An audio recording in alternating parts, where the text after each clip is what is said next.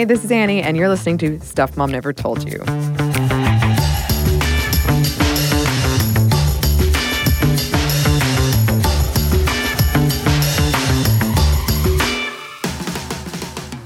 So, it's after Thanksgiving here in the United States, which means, naturally, shopping, right?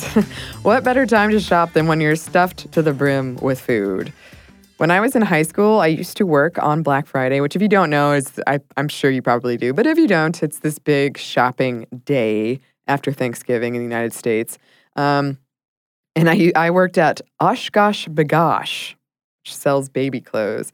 And I, uh, I would get there around 11 p.m. the day of Thanksgiving, and I would work until probably 8 a.m., I think. And I, I got to see a lot of very frustrated shoppers not believing me when I said, no, we do not have any more of whatever size that you want in the back. People refused to believe that. Um, if they insisted, I would go to the back, which literally had nothing, nothing. And I would sit for a minute, drink some coffee, check my phone, and then I would go back out and tell them, yes, I checked, but there's no more in that size.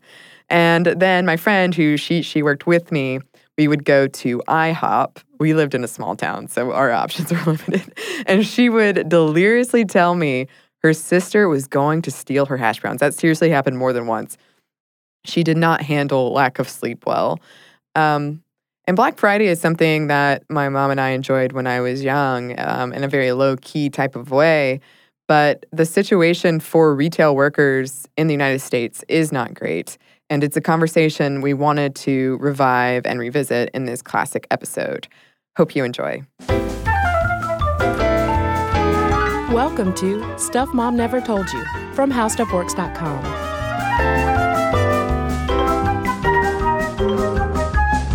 Hello and welcome to the podcast. I'm Cristen. And I'm Caroline. And we're talking about women in retail today because as we're recording this podcast, the holiday season is upon us, which means Tis the season for shop until you drop in. Yeah, I can't. I'm terrified, Cristen. I can't go into stores normally because it stresses me out so much. Um, and and by that I just mean like you know the peak time of day when there's a million people at the mall. I just can't do it. I can go early in the morning. I can go right before close. But if there's a million people, I can't do it. Um, and Christmas season.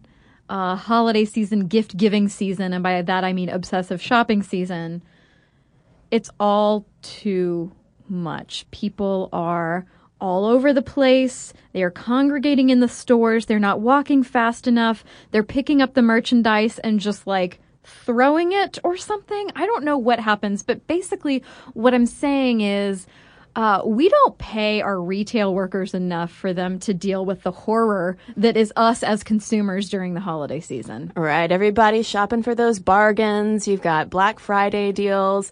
But imagine, Caroline, all of the things that annoy both of us about holiday shopping the traffic, the people, the mess, the stress. That Beatles uh, Christmas song playing over and over again, simply having a wonderful Christmas time. It doesn't stop from Thanksgiving to Christmas Eve. Uh, it's okay one time. um, but imagine having to do that every day. Um, and if you are a part-time retail worker or full-time retail worker already things are stressful and then the holidays just ramp it up. And of course every year seasonal retail workers are hired on. This year in the US alone there are 700,000 projected seasonal workers who will be hired um, although some of that is transitioning from traditional storefront to warehouse work because mm. of people mm. like me who uh, prefer Amazon Prime to the mall, also supporting local independent artisans uh, and makers whenever I can, of course. Uh, but all of this just exacerbates these year round issues. Yeah, rude customers who are yelling at you as if things are your fault when you are the floor walker. Um, messy customers, people again throwing merchandise. It seems like I mean, you and I, Cristen, have talked about the horror that is H and M on like a Saturday. It gets even worse around the holidays.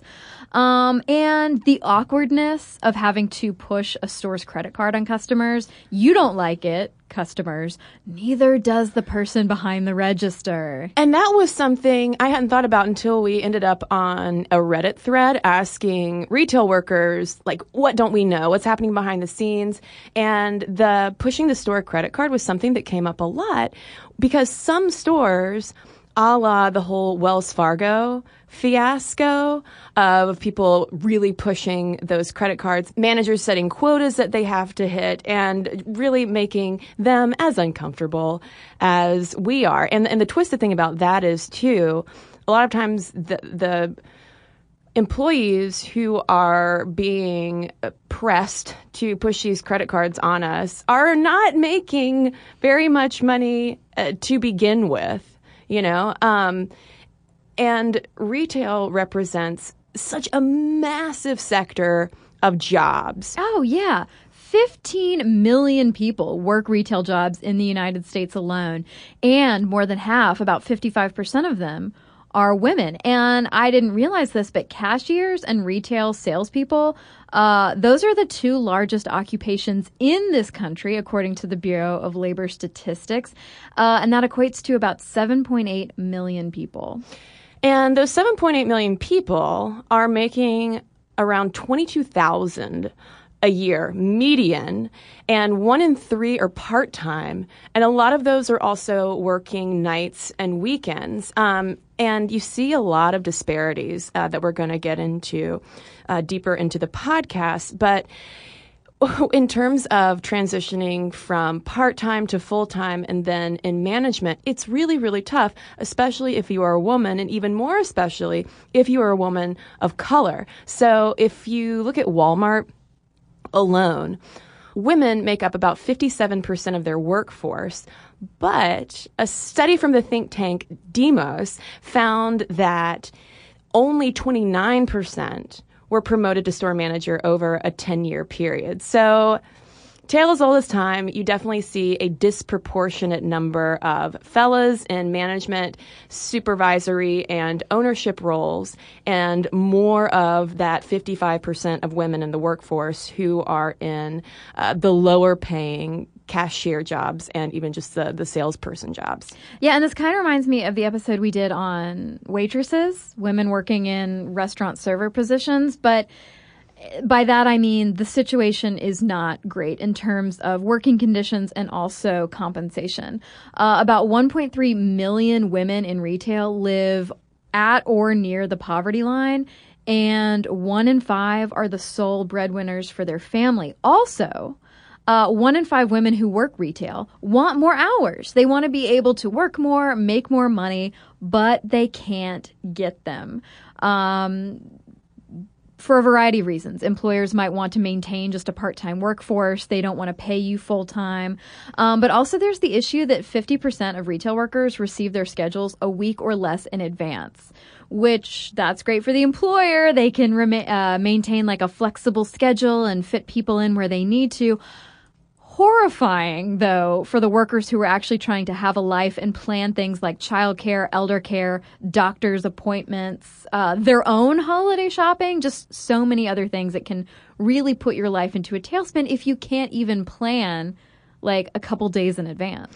And I would argue that in terms of not giving people more hours, not having more full time employees, is maybe 99% to do with not wanting to pay uh, benefits, you know, Right. because once you get to uh, the full time status, then it costs employers more. Right. And there's a whole other conversation uh, that we could have that we don't have time to have uh, in this podcast about changes the Obama administration made, lowering the threshold for uh, employees to have to be paid overtime, for employees to have to start giving paid sick leave and vacation, things that really, um, I believe that all workers should be afforded, uh, but when you look too at a lot of these one in five women who are, are part time and want more hours, they're working like 31 Yeah. hours. So it's because when you m- might hear part time and think, oh, it's what, like 15 hours a week, 20 hours a week. No, it's almost full time, but not Right. quite just to uh, keep that overhead low. And of course, not surprisingly, there is a wage gap issue as well.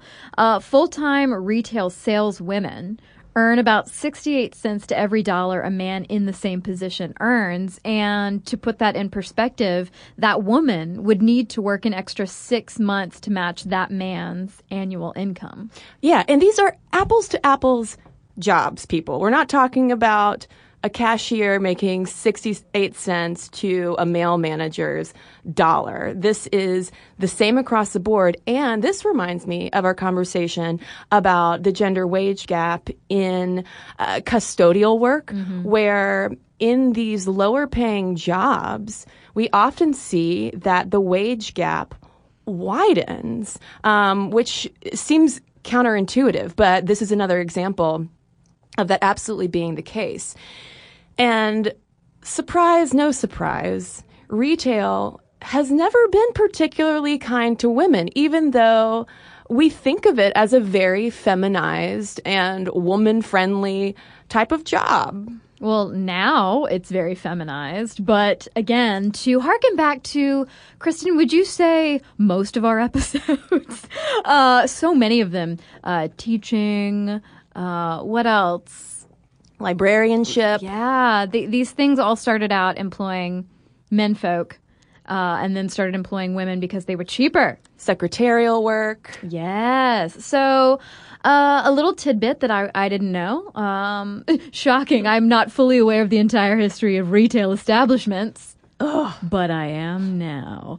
Um, the, We're going to be so fun at holiday parties, by oh, the I way. know. I can't wait to. Yeah, I'm just going to guilt everybody at Thanksgiving. Uh, the world's first department store opened in 1796. It was called Harding Howell and Company's Grand Fashionable Magazine. Uh, and that was in London.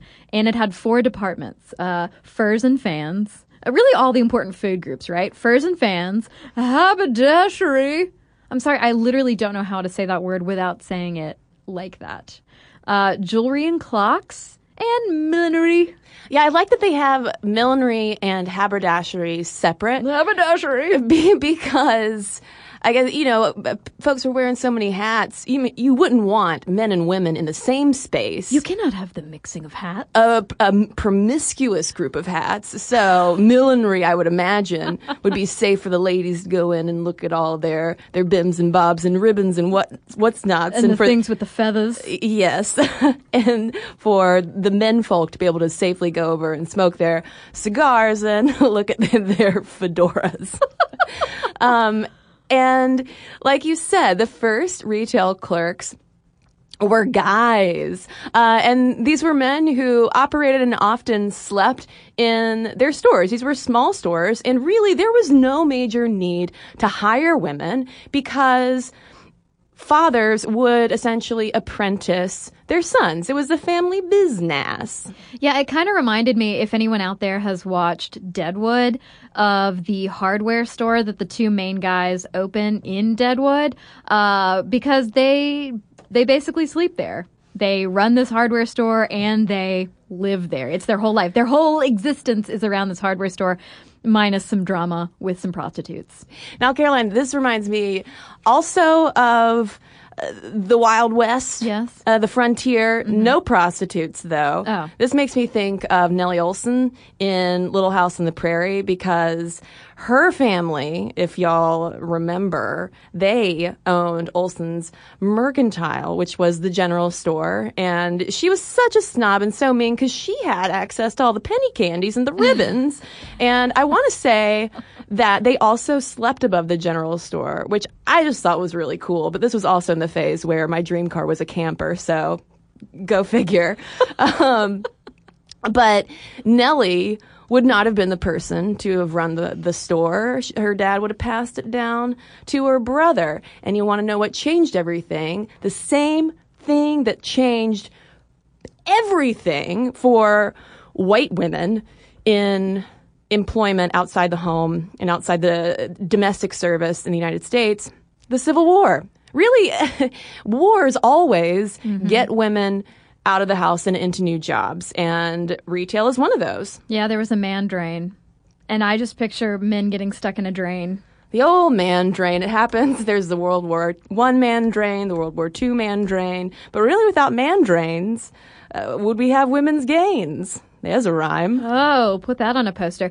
And was it not, though, considered sort of dirty and scandalous for women to be behind the counter working with money and ma- making these transactions? Yeah, I mean, this was this was one of the first times that female labor was really put on public display. Mm-hmm. So she would have been coming into contact with not only other women but also with other men. And so if we hop back to London where a lot of this stuff is going on initially you have this rising middle class in the Victorian era and department stores are popping up and it's deemed inappropriate for uh, for women to be clerks. Uh, snobs called them counter hoppers, Oh. but there were some more progressive women who were like, uh, ladies need employment. Working class women need to be able to make a wage. And in 1859, there was this group of women in London's West Side called the Ladies of Langham Place who got together at a coffee house, which, first of all, if y'all have listened to our episode on uh, gender, coffee, and baristas, you know that that's a daring move to begin with because coffee houses were for fellas. But these ladies were like, nah, y'all, we're going to meet here too. and they got together to figure out how to improve employment options for women. And they really inspired what's considered the shop girl revolution, Yeah, and you have one of these ladies of Langham Place, Jessie Boucherett, who called for schools to be founded to train girls to become shop assistants. She said, Why should bearded men be employed to sell ribbon, lace, and handkerchiefs? Which to me just echoes our advertising, women in advertising episode where women are arguing we need more women in advertising because women can speak to other women. They know what women want, so therefore we need to get women in here. And then there ended up being this like pink ghettoization of the products that women were hawking.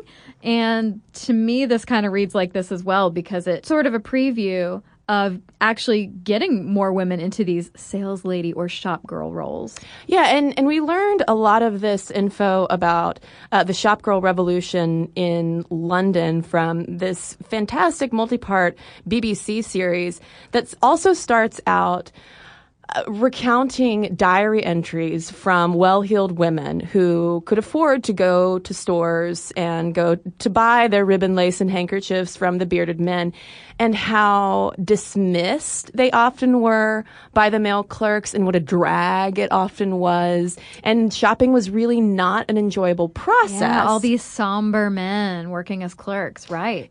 And that was another argument to get women working as Mm. clerks because, you know, ladies like ladies, right? Ladies can probably sell better to Ooh, ladies. Are we not kind of touching on emotional labor here? Sure. Oh, God. There's, Smiling, being kind when you don't care. there is so much emotional labor that goes into And retail ex- work. And it's expected. If you aren't putting forth the emotional labor effort, you're considered rude or a bad employee. Well, because uh, bef- well before the ladies of Langham Place got together at ye olde Starbucks, the guy, the the department store magnate, and his name is escaping me right now, um, had already come up with the philosophy of the customer always being right. So that was already ingrained, and that also establishes this class system that you have behind the counter and in front of it. And because of that class and uh, the fact that these women needed those jobs, yes, from 1850 to 1890, we do see women making the first inroads into retail, although some stores hired more than others. But what was driving a lot of that for the male shop owners who were hiring them was that there was a large supply of them and they came cheap. Like those penny candies. they came as cheap as a penny candy. uh, but it's the same kind of thing that we do see with the shift to secretarial work, where it's like, well, you know, the women are cheaper. Same thing with librarianship. Well, the women are cheaper. And here we're still talking about white women, though. True, true, true. And uh, so, if you look at 1890, about one in 50 salespeople were women. By 1940, though, that was one in 16. Um, but uh, things were not rosy. Uh, it wasn't like there was some like lady utopia behind the counter in these in these shops. I know. If only it were all just fun makeover montages.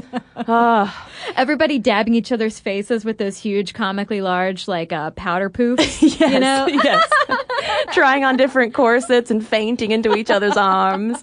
Um, and for listeners who have have or are are right now working in retail hell, can you imagine not only having that job, but also having that job responsible for your housing. So, th- and this makes me think of one of my best friends who, for a very long time, worked at American Apparel. And, whew, y'all, she's got some stories to tell. Um, and if if she also had to work at American Apparel and then turn around and go home to the American Apparel dormitories, where I mean, Dov Charney Ew. would probably be, be laying in wait. Nope. Uh, but that's kind of the situation. So, especially for a lot of these stores um, in Britain that were popping up at the time, and these shop girls who were moving into the big city, they required women to quote unquote live in or live in accommodations designated by the employer, uh, which is exactly what we were talking about a little while ago on our episode about uh, women flight attendants. The first female flight attendants had to live in stewardess dormitories. And that majorly paternalistic move was also really money grubbing on the part of these shop owners. Oh yeah, because while they did require the women to live in these dorms, they also required them to pay rent. But the rent was just taken out of their paycheck, which is that is a dirty move. Yeah, so you're already hiring cheaper labor than men. And we should also mention that another m- motivation for keeping these women sequestered in these highly regulated dorms was to manage morality. Yeah, but the thing is, when you have these workers who are making such paltry sums of money, it drove many of them to, in order to survive into sex work. And so you start to see this association. It was already such a scandalous thing to have women needing to work, work outside the home, and no less in a job that required them to interact with all sorts of people. Um, but that's when you really see the strong association between the scandal of having women work as uh, shop ladies or shop girls and assuming that they're all sex workers or prostitutes. Well, because a lot of them had to turn to sex work to actually make ends meet. They didn't make enough money. I mean, this was a very real fact of shop work at this time. And uh, in that BBC series, which we'll link to in uh, the source post for this episode on stuffmomnevertoldyou.com, because it's on YouTube and you should check it out. It's fascinating. Uh, the host goes into uh, one of these very old shops and goes upstairs where the shop girls would possibly meet customers to make some extra cash selling their bodies. Um, and if we hop back to the US, the thing is, as deplorable as these situations kind of were, and I'm not sure how often uh, women in retail at this time in the U.S. were also turning to sex work. I can't imagine that that none of them uh, were doing it, but it's still these jobs still tended to pay more than domestic labor and manufacturing work. Which, if you are a working class woman, those are really the only options, employment options that you've got. So, kind of like secretarial work, while they were being undervalued and underpaid and in some case outright abused, it's like, well, but, but at least it's not, at least we're not in a factory. Uh, at least we're not in a factory, but that doesn't mean the work was not punishing. You worked incredibly long hours. Think 6 a.m. to 9 p.m. You'd be stocking things, tidying up and cleaning, having to deal with the emotional labor aspect of customer service, and you better not sit down. Oh, yeah. No sitting allowed. I mean, the conditions were so physically punishing that they prompted Nellie Bly style exposes on the harsh working conditions. Uh, in 1884, for instance, there was one published called Death and Disease Behind the Counter the physical ailments that women in retail often developed became nicknamed the standing evil because they tended to develop anemia and consumption. Uh, there was even this thing called the bustle stick, which was invented at one point that would allow women to just sort of lean back and, and perch on it. So they're not sitting necessarily, but they're not quite standing. They can take a break for a second. But unfortunately, the bustle stick never caught on. Yeah, I think you can get something like that now uh, for camping. So when you're on the trail hiking up a mountain, you know, you don't have to necessarily lie down or sit down. You can sort of just lean and perch. I, I am heading straight to REI and asking Do you have a bustle stick? Where, where are the bustle sticks? Women. Um, well, yeah, I mean, it was considered in poor taste to be sitting down, and that wasn't just a directive coming from the higher ups in the department store. Customers would complain. Uh, they thought it was like a sign of laziness and disrespect if they saw any of these shop girls sitting down. Oh yeah, I mean it's heaped in steeped in classism. Yeah, uh, and Macy's, probably a, a familiar name to a lot of listeners. 19th century Macy's was real intense, although on the one hand, they did promote a lot of the first female supervisors. Way to go, Macy's. But Macy's also did not allow sitting and considered what they called unnecessary conversations grounds for firing. Ooh. Yeah, I mean, like, you, they had him on a short leash. Don't be too chatty, uh, as one boss told me when I was right out of college. Um, and it is funny, you know, we, in our waitressing episode, we kicked it off by asking women who are in the service industry, do you prefer to be called uh, waiters, waitresses, servers, what? Because what you call yourself and what other people call you, it does matter. Um, and uh, American stores did originally adopt the British term shop girls, but the serious employees preferred sales ladies. Right. They didn't even want to be called sales women. No. They wanted to be called sales ladies because again, class. A lady is someone who, I mean, that denotes a higher class. Yeah, but reading this, I was like, oh, I call them sales ladies. Not ironically or, or anything. I just call I refer to them as sales ladies. Well, ye olde sales ladies would be happy to hear that. But, you know, I don't call like if I see a woman who's about my age like working at Best Buy or or or a J Crew or something, I don't think of her as a sales lady. I tend to think of sales ladies as as the women who are in their 50s, 60s, 70s, maybe they're at Talbot. The ones who do bra me- measurements? Yeah, sales ladies. Yeah. Exactly. My mother was a sales lady. Uh, she worked at Coldwater Creek part time to supplement her flight attendant income slash have something to do on her off time.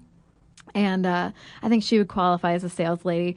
Uh, she's also the reason that I make sure to always remove my clothes from the dressing room when I am done trying them on because if you want to hear a bunch of women complain about you, be the person who leaves your clothes in the dressing room. You will be disliked intensely. Well, and speaking of what uh, retail salespeople prefer to be called, let's not forget that they also have names. As we all do. That was something on the Reddit thread Yeah. where, especially if someone is wearing a name tag, uh, they're like, I'm wearing a name tag for a reason. You can you can call me by my name, and we really appreciate it. If Instead you, of hey you. yeah, if you remember our names. And I have a horrible short term memory, and often in stores, like a Madewell, where I go too often, only when the sale is on sale, but still it's too often. Um, and, you know, whenever you go to try something on, Yeah. the person says, Oh, okay, I'm Belinda. I immediately forget Belinda's name. I know, and I hate it. But after this episode, I'm going to remember Belinda. You're just Everyone's going to become Belinda now. But and retail workers listening, let me know. Am I just like overblowing this? Because I, it's it's got to feel nice and humanizing for people to remember your name when you tell it to them. So just another thing that we can do in addition to keeping our dressing rooms tidy when we're leaving. But back to our history.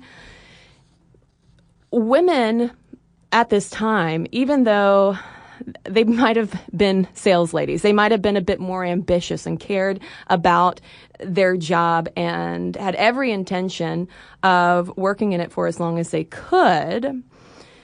They were often considered by employers and kind of just across the industry to be dead end workers because men were always hired as clerks with the implicit understanding that they were working their way up a ladder and sort of an unofficial apprenticeship. But women were just seen as almost like seasonal workers today, the way that we use them during the holidays. Like, well, we just kind of churn through them. Um, no one, no one considered an employment ladder for women at the time. I think the one exception that we could cite, or one of the exceptions that we could cite, would be buyers. Uh, a lot of women did start out as uh, shop girls and were able to work. When I say a lot, I don't actually literally mean a lot. I mean some.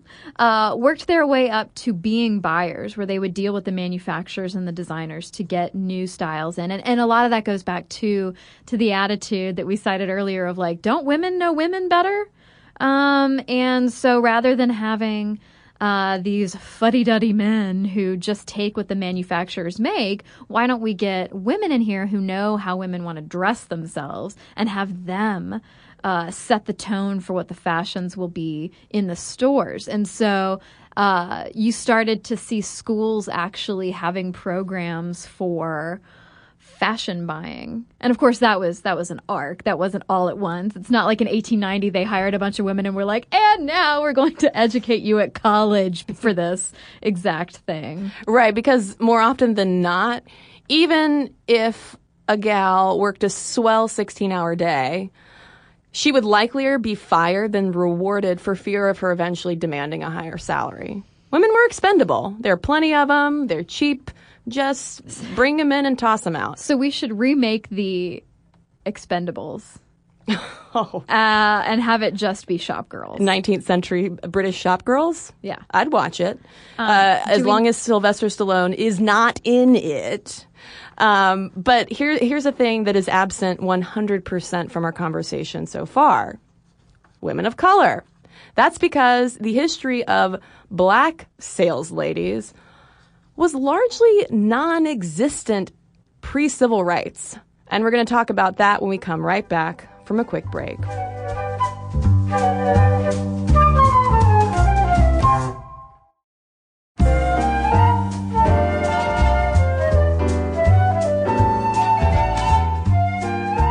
So we mentioned the Civil War man drain earlier. You know, men getting caught in the drain like so much hair that you've got to remove. Oh no, wait, sorry, they're going off to war, and women are filling their places. Same thing happened with World War One. So women are becoming more visible as shop girls, as retail workers around this time but that's still mainly applied to white women. Black women who were hired by these retail stores still were relegated to jobs that revolved around the kitchen, the bathroom, service areas until about the 1960s. Yeah, I mean, it wasn't mainly white women. It was exclusively white women.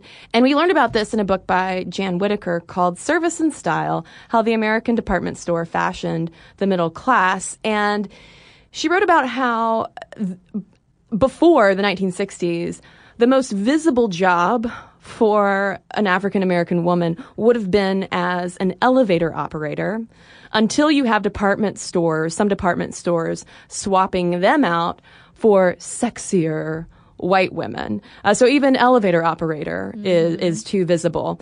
And you do see organizing and protesting around this time, especially in the 1930s in black neighborhoods. The NAACP, for instance, initiated a don't buy where you can't work protest that were focused on black neighborhoods where you have stores owned by white people that wouldn't hire black people.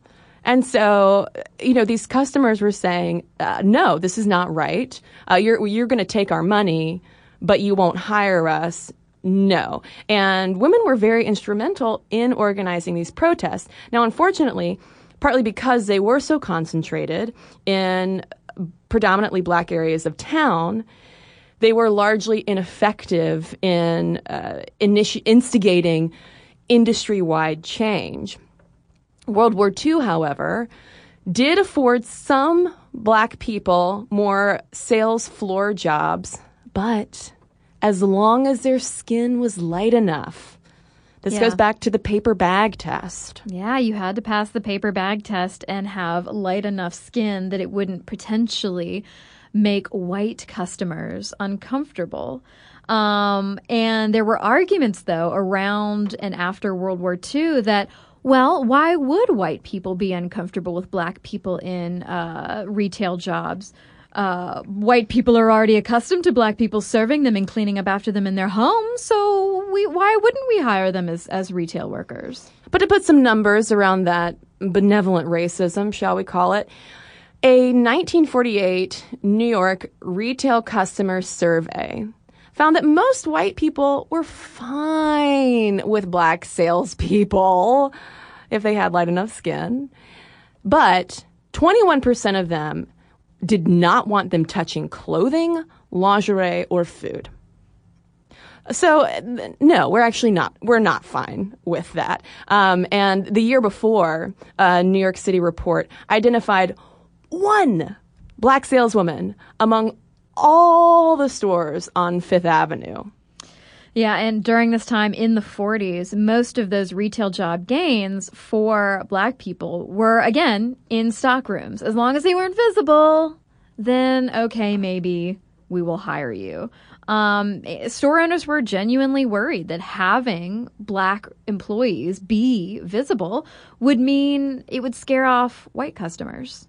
Right, because more black employees meant that it would be a safer space for black customers to come in, um, and that would trigger all of white customers' racism. So they would go to Gimbels instead of Macy's. Um, and this also brings up another conversation that we could have about the horrendous mistreatment of black customers in retail um, who would go into white establishments and be treated like second class citizens. That well, I mean, that how is that different from now? With black customers being followed around stores. Very true. So you you know you have black customers going to patronizing uh, black owned businesses because literally those were the only safe spaces for them to shop. Now, once we get to the late 1950s and early 60s, with the civil rights movement, we do see protests ramping up against racist hiring practices, targeting the largest department stores. Um, and, and you do start to see the dial moving a little bit. In 1958, uh, the New York State Commission Against Discrimination kind of patted itself on the back because it tallied up a grand total of 100 black retail salespeople and two in retail management in the city. Um, now, I don't have the number of 102 out of how many. I mean, it, it still has to be a tiny, tiny, tiny percentage. And so, you know, a lot of these protests and boycotts that are happening um, did open up some jobs. They did have an effect.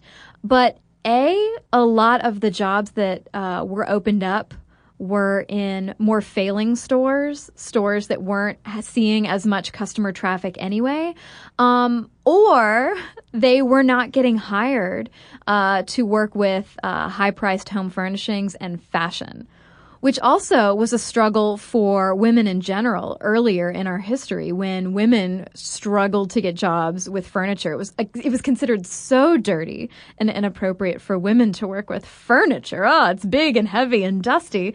And the same ended up applying to black people in general. But certainly not for a paternalistic reason. No, because these are high ticket items that we want to move to our wealthier customers. Right, and wealthier customers c- certainly can't be waited on by our black salespeople. Um, but in the background, too, we have to acknowledge the crucial importance of lunch counter desegregation that was going on because uh, a lot of these were in department stores. So you have this combination of civil rights protests and pocketbook boycotts and lunch counter desegregation um, that is opening this space up slowly but surely. And no surprise, White owned stores in the South were the most resistant because uh, desegregation. So, for instance, uh, I don't have the exact year, but it wasn't until well into the 1960s that a woman named Dorothea Davis became Charlotte, North Carolina, a, relatively large city, Charlotte's first, first black saleswoman in a not black owned store. Yeah, and I mean, the retail industry still has not done right by most of its black and Latina and Latino workers in particular. And we're going to talk about that when we come right back from a quick break.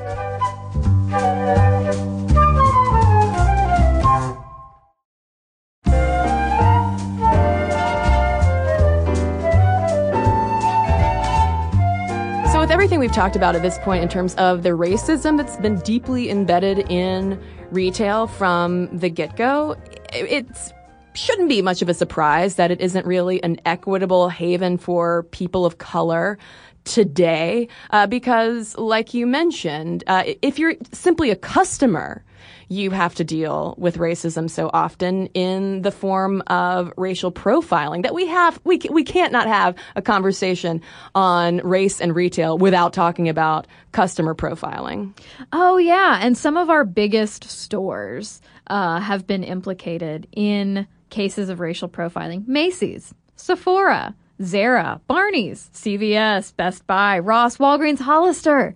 Um, all of these stores have gotten in trouble for issues of racial profiling. And not to mention, too, uh, issues of black people being killed outright.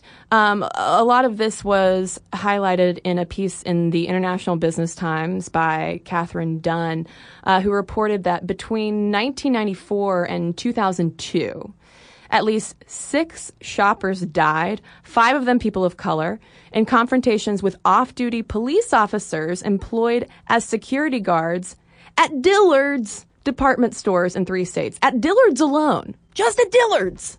Well, things aren't great at Walmart either. In 2014, John Crawford III was shot at an Ohio Walmart by security guards just because he picked up a BB gun. Yeah, I mean, well, he was killed. He was shot and killed because he just, yeah, he just picked up a gun and the security guard assumed that he was armed and dangerous. Meanwhile, we had those stories a couple years ago of all of those white militants walking into Walmarts wearing guns. And and they weren't killed. Well, it's because America doesn't hate white people.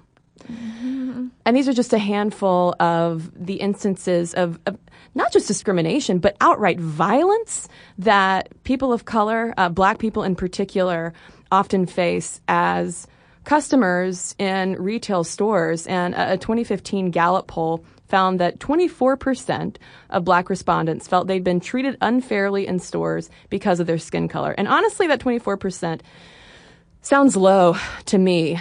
And it doesn't get much better in terms of discrimination when we hop behind the counter. Because we've already talked about the the gendered siloing of low income jobs in retail. Well once you toss race and ethnicity into the mix it gets even worse as it often does hashtag intersectionality. Yeah, retail is the second largest source of jobs for black Americans, and it's one of the largest sources of new employment across the United States, but not all retail jobs are created equally, as should be no surprise. Um, I mean, you've got a ton of mainstream major stores who face lawsuits for discriminatory hiring practices. Um, what was the story a couple years ago about Abercrombie and Fitch uh, being sued over a woman wearing a hijab? Right. So it ended up going to the Supreme Court, and they ruled in favor of the former Abercrombie employee um, who was fired because they refused to allow her to wear her hijab on the the store floor. Um, and like I said, the Supreme Court ruled in her favor. Abercrombie has long had a reputation, though, for uh, presenting a very white, very exclusionary image um, with its advertising, with its hiring. Um, there was one time in New York, and I'm sure a lot of New Yorkers listening uh, have also seen this, uh, where they've got the sales gimmicks with the the white uh, chiseled guys in in next to nothing standing outside, and just all of that, just body spray, just coming at you. Oh, so much. so much body spray. I had a headache just walking past an Abercrombie, but I'm even surprised that Abercrombie. Honest, honestly, side note, I'm surprised that Abercrombie even still exists. But and same with Wet Seal. They've also been uh, nailed for discriminatory hiring practices. I can't believe that store still exists. and Target, place where a lot of us uh, love to shop in the name of self care. Um, and okay, so if we talk again, if we zero in on these black Americans working in retail, they are likelier to be among the working poor. Uh, so, like the overall retail workforce, a majority of black and Latino retail workers do have some education post high school, and about a third are parents. But 17% of black retail workers and 13% of Latino or Latina retail workers live below the poverty line compared to just 9% of the overall workforce, and they have fewer opportunities for advancement. They're overrepresented as cashiers, which tends to be the lowest paid retail work, and underrepresented in managerial positions. And we talked about a gender wage gap. There's also a racial wage gap.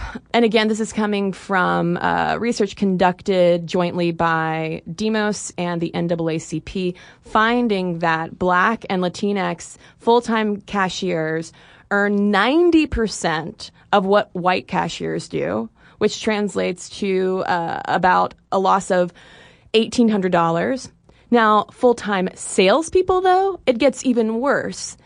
That gap is 25%. White people make 25% more than salespeople of color, which translates to an income difference of $7,500 a year. And consider this the retail salesperson is the industry occupation with the highest share of workers, but the widest wage divide. And the cashier wage gap, meanwhile, is narrower because the income is just so low to begin with. And so I think all I could keep thinking when I was reading these statistics and how massive and sprawling the retail workforce is, all I could think was, huh, our politicians on the left or the right, whoever, talk about protecting Americans, working for Americans, wanting to uh, help families, and oh, you know, this country uh, just steps on the working poor. Well, a lot of those people are in retail in some way or another. And if we aren't doing more to protect these people, bolster these people, um, make sure that they are making a living wage, uh, that's a good percentage of Americans that are being stepped on. Oh, absolutely. And and it's not just the low wage issue.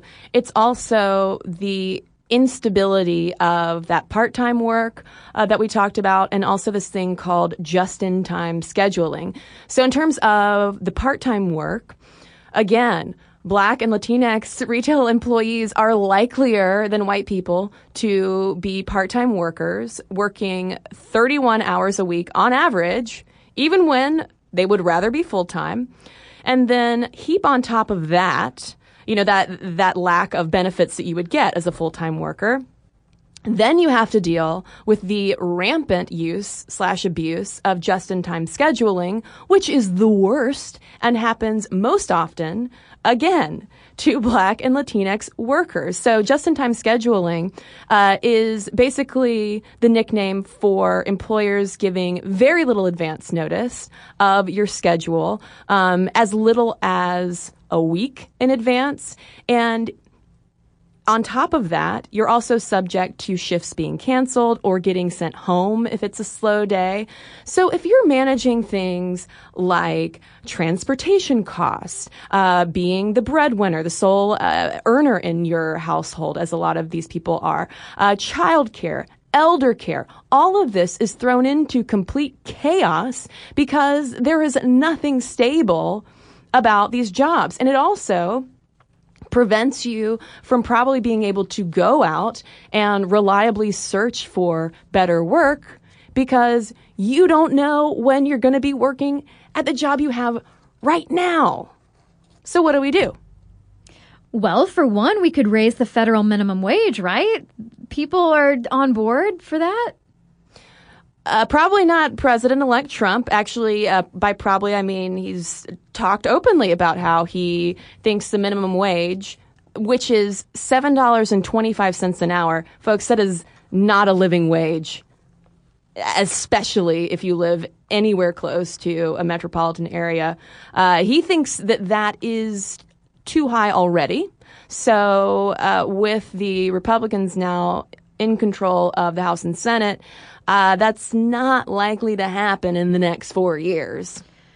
Oh, okay. Well, um, maybe big retailers can hop on paying their workers the living wage. Yes, they could do that. They absolutely could do that. You know, if you are a CEO of Target making bazillion million dollars a year, you could reallocate some of that money to pay your workers a living wage. And listeners, if you are curious about what exactly is the living wage for you where you live and work. Uh, MIT has a handy calculator that we will link to in this source post. And for us, Caroline, it's $11.36. A far cry from $7.25. Yeah. Um, and of course, what you often hear from people um, this has happened to me on Twitter. It's happened to me uh, from people in my own family. When you discuss things like the minimum wages, well, how are we going to pay for it? Are you going to pay for it? Right, prices will go up, right? So we'll we will actually be the ones paying for these, you know, these exorbitant salaries that are uh, essentially subsistence. Yeah, which again, I would say ties back into an earlier episode we did on the welfare queen stereotype. People are so scared about what the working poor are going to do with more money. Well, they uh, presume that they are lazy and undeserving. You know, we worked hard for our money. Yeah. Well, uh, this Berkeley study crunched the numbers and found that if Walmart, for instance, which again has a massive workforce all on its own, paid $12 an hour as a starting wage, shoppers would see a price increase of 1.1% or 46 cents per shopping trip. Oh, wow. So, I mean, I don't know, Caroline. 46 cents. That could buy you uh, like two and a half chicken nuggets at McDonald's. Um, I don't know if we can be that generous. Another thing, though, that uh, Demos and the NAACP recommend, especially for uh, ending that siloing of people of color and also women in general in those lower paying jobs, is ending employment credit checks. Because credit checks are mostly used for uh, things like loans and housing. Uh, and when you start enforcing employment credit checks on a lot of your employees who are already the working poor, it is just automatically disqualifying so many of them for circumstances that they themselves cannot help. And another thing that employers could and come on, should do is to ensure more stable hours and predictable schedules. I mean, uh, letting people know what they're going to be working two weeks out at least is that much of a hardship? I mean, especially for part time workers uh, ending that whole just in time scheduling process or system could go a long way to enabling people to not only take care of their personal life stuff, but enable them to miss less work, right? It it seems that way, absolutely. And I do want to hear from retail managers listening who are in charge of scheduling because I'm sure that where we're sitting, this the ending just-in-time scheduling seems like a simple fix, but I'm curious to know, in reality, why it is such a juggling act. What kind of factors perhaps force your hand at being so late to give your employees notice because i mean I, I, know from friends who've worked in retail like they dealt with a similar kind of thing and um, I wonder if it has to do with uh, target sales being reached or not being reached, um, uh, mandates from the powers that be in your retail brand. Um, so if folks can help fill us in on that, that would be super helpful because, yeah, I mean, it just, it does seem unnecessarily cruel and yet it's so common. Um, and while the federal initiatives that could potentially happen uh, seem really sad to think about at the moment because uh, of the recent election and how sort of anti working poor, um, I would argue. A lot of the politicians now in power seem to be. We do have bright spots wonderful champions like Senator Elizabeth Warren, who has sponsored the Schedules That Work Act. She has introduced it. Uh, there are a number of co sponsors on it as well. Um, but it has yet to be passed. And I have a feeling that in a quote unquote pro business, pro jobs Republican administration, um, it's unlikely to get signed but we have to remember that our state legislatures can make a difference as well. Dial up your local reps, dial up your congressional representatives, tell them that you want to see the schedules that work act get passed. If not, in the U.S. Congress, then in the state Congress. Um, the, the the other part of this and the reason why it is I believe especially now in these times part of our civic obligation to do as much as we can to reach out and advocate on behalf of disenfranchised groups is that for uh, retail workers in particular they're often so powerless because they're they're not unionized mm-hmm. and when i mean i know that unions are there's a lot of politics that goes on in that. A lot of it's a very polarized thing. But when workers aren't organized and they're already marginalized, it is hard for them to collectively advocate for themselves. Well, sure. And I mean, um, you know, maybe some folks want to march to their state capital or something like that. But again, it goes back to the scheduling issue well, like how much free time do you have if you're also your main breadwinner and your main source of childcare and, you know, you're working crazy hours that you're not sure when you're going to be scheduled. It kind of makes it hard to even get together with like-minded individuals. Not even, I mean, like unions aside or, or activism aside, it makes it hard to even have time to talk to other people about this. Well, and especially this episode coming out during the holiday shopping season, we cannot underestimate the power of our pocketbooks. Even mm-hmm. if we mm-hmm. don't have a ton of money to spend, if you make a decision to not support a particular store or brand because of how they treat their employees, be loud about it. Make it known. You know, organize a boycott. Uh, companies listen to where the money goes. And if the money stops coming in, they'll probably, maybe start paying attention. Um, so this is this is an issue that is hugely important year round because, again, I mean, this is the largest industry sector in the United States. Millions and millions and millions of people who are stuck in what seems like a real economic trap.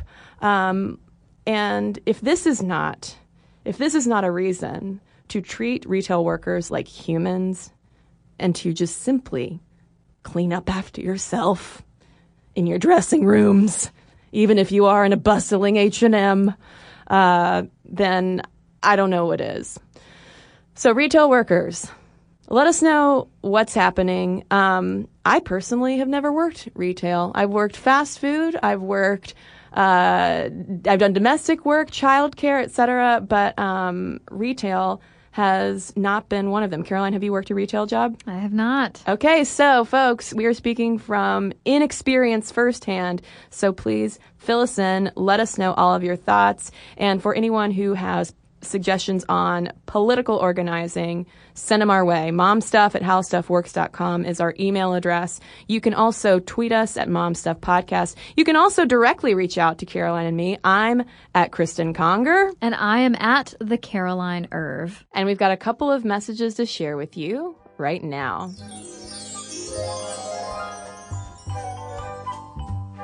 I have a letter here from Sam. Uh, she says, I was writing in about your recent Genius episode. In it, you talked a bit about how women who do pursue science tend to gravitate toward the biological sciences, which is something I noticed in college myself. I went to Rensselaer Polytechnic Institute and majored in mechanical engineering.